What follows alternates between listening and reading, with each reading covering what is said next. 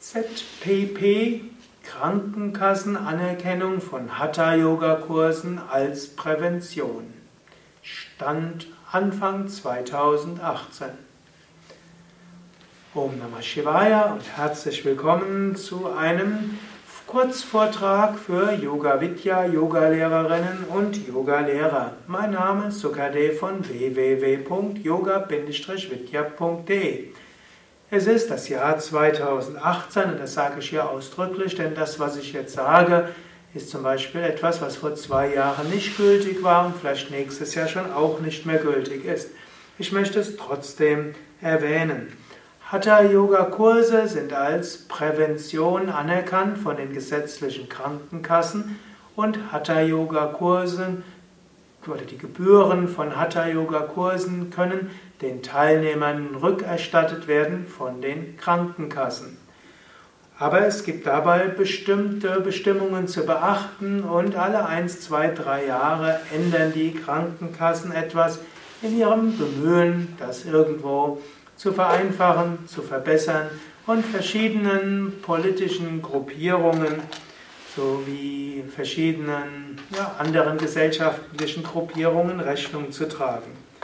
Es gibt die sogenannte ZPP, die sogenannte Zentrale Prüfstellung, Prüfstelle Prävention.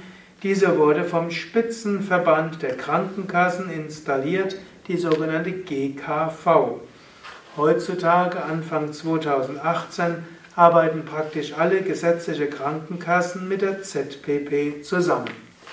Das hat Vor- und Nachteile. Vorteil ist natürlich, dass du dich als Yoga-Lehrer, Yoga-Lehrerin oder als Kursanbieter einmalig und kostenfrei und zentral für alle beteiligten Krankenkassen bewerben und registrieren lassen kannst. Anschließend können deine Kursteilnehmenden, die an dem Kurs teilnehmen, der dem ZPP genehmigten Stundenmodell entspricht, die Kursgebühren von ihrer Krankenkasse erstatten lassen. Also ist typischerweise die Teilnehmenden zahlen erst, danach müssen sie von dir eine Teilnahmebescheinigung bekommen, dass sie den Kurs auch wirklich besucht haben und anschließend können sie den Kurs erstattet bekommen. Vorteil ist, du, du musst das nur einmal machen und dann geht es für alle Krankenkassen. Es gab mal eine Zeit, da musste man sich anerkennen lassen von jeder einzelnen Krankenkasse und dann gab es ein bisschen Kuddelmuddel. Das Registrierungsverfahren ist vereinheitlicht und etwas aufwendig.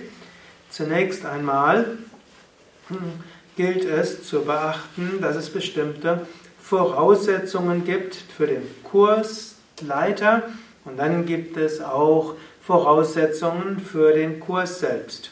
Also für den Kursanbieter bzw. den Yoga-Lehrer, Yoga-Lehrerin gilt, braucht eine zweijährige Yogalehrerausbildung mit mindestens 500 Unterrichtseinheiten. Also zum Beispiel die zweijährige Yoga Vidya Yogalehrerausbildung in den Stadtzentren oder die dreijährige Yoga Vidya Yogalehrerausbildung oder das zweijährige Yoga Vidya Bausteinzertifikat. Danach gibt es zwei Möglichkeiten, entweder ein Ab und dann braucht es das weitere, die weitere Voraussetzung, ein abgeschlossenes Studium oder Berufsabschluss, und zwar ein staatlicher Berufsabschluss. Also zum Beispiel, wenn du Hand, wenn du Schlossermeister bist, ist das ein abgeschlossenes, staatlich anerkanntes Berufsbild. Wenn du dagegen ein Heilpraktiker bist, aber nie studiert hast und auch keine abgeschlossene Berufsausbildung in Deutschland hast, reicht das nicht aus. Es gibt einige Paradoxien dabei. Also abgeschlossenes Studium, Berufsabschluss und das als nächste Voraussetzung ist der Nachweis von 200 Stunden Unterrichtspraxis, nämlich dann, wenn dein Berufsabschluss nicht in einem Gesundheits- oder Sozialbereich liegt. Also wenn du einen pädagogischen Abschluss hast oder ein Gesundheitsstudium hast oder ein Sozialstudium, dann reicht die zweijährige Yogalehrerausbildung. insbesondere die Yoga Vidya Ausbildungen. Wenn es dein Berufsabschluss aber nicht in einem Gesundheits- oder Sozialbereich ist, dann musst du mindestens 200 Stunden Unterrichtspraxis nachweisen. Das ist natürlich dann manchmal schwierig bei neuen Yogalehrer, Yogalehrerinnen, die hoffen zügig loszulegen, aber viele Anbieter von Yogakursen suchen sich nur die Yoga-Lehrende, die schon die ZPP-Anerkennung haben. Aber du könntest dich zum Beispiel bei Yoga Vidya, könntest du in den Yoga Vidya Zentren anfangen zu unterrichten. Wir machen ja nicht nur Anfängerkurse, die ZPP anerkannt sind, sondern wir haben auch offene Yogastunden, wir haben speziellere Yogakurse und du könntest auch ein paar Wochen ein, als Mithelfer, Mithelferin, Karma-Yogi-Mitglied in den Yoga Vidya Ashram sein und dann kannst du auch eins, zweimal am Tag unterrichten und kannst so dann in ein paar Monaten die 200 Unterrichtseinheiten haben. Wir bieten da natürlich auch auf, dass du an, dass du eine Art Supervision bekommst, dass du, die, dass du Tipps bekommst und dass du wirklich im Unterrichten besser wirst. Der nächste, nächste wichtige Dinge, Sache ist Einreichen eines Stundenbildes, welches den Anforderungen der Krankenkassen der ZPP entspricht. Jetzt bei Yoga Vidya zum Beispiel ist unser zehnwöchiger Anfängerkurs bzw. Yoga 1 und Yoga 2 ja, anerkannt. Du musst nur den Kopfstand ersetzen durch den Hund und den Schulterstand durch den kissengestützten Schulterstand aus irgendwelchen empirisch nicht nachvollziehbaren und durch keine Forschungsarbeit belegten Gründen soll in einem ZPP anerkannten Yogakurs kein Kopfstand und kein Schulterstand unterrichtet werden und dann machen wir es halt auch nicht.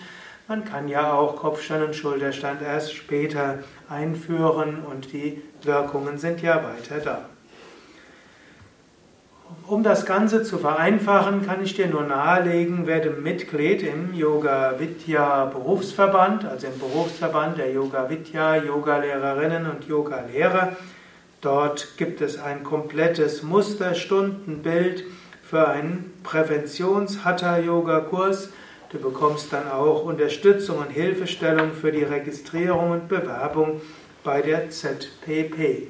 Einzelheiten findest du auf unseren Internetseiten oder auch per E-Mail berufsverband at yoga-vidya.de.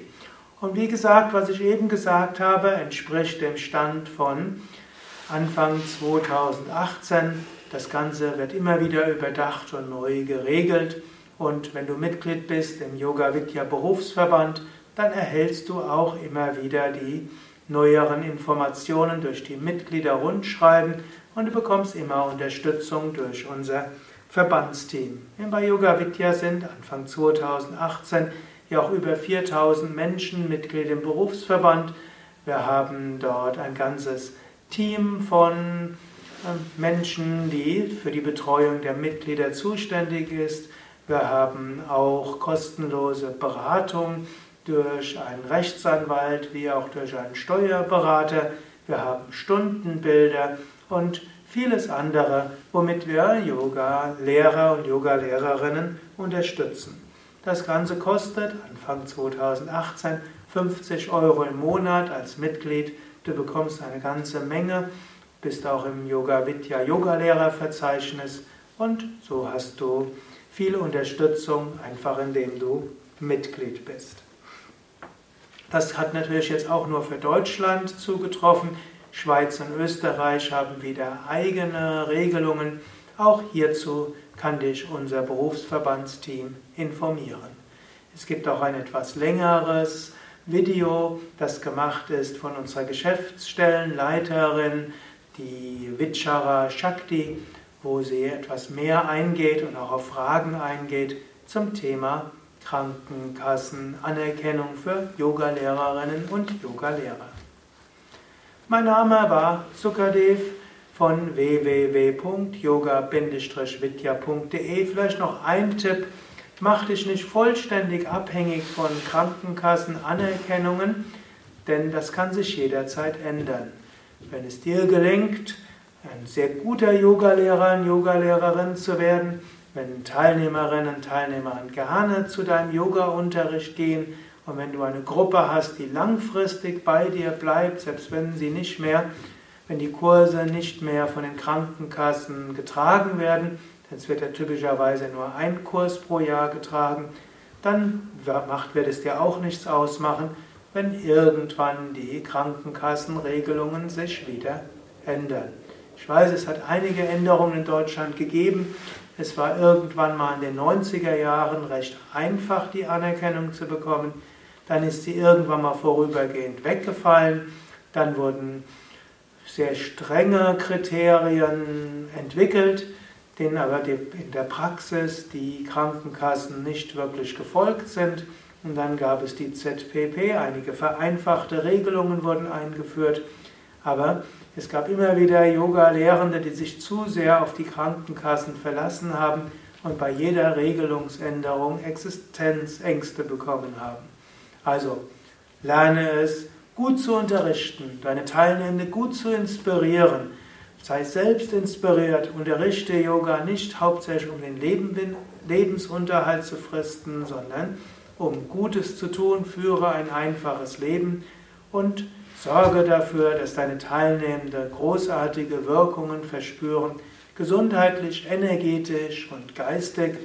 Und dann wirst du auch langfristig viele begeisterte, treue und inspirierende Teilnehmerinnen haben.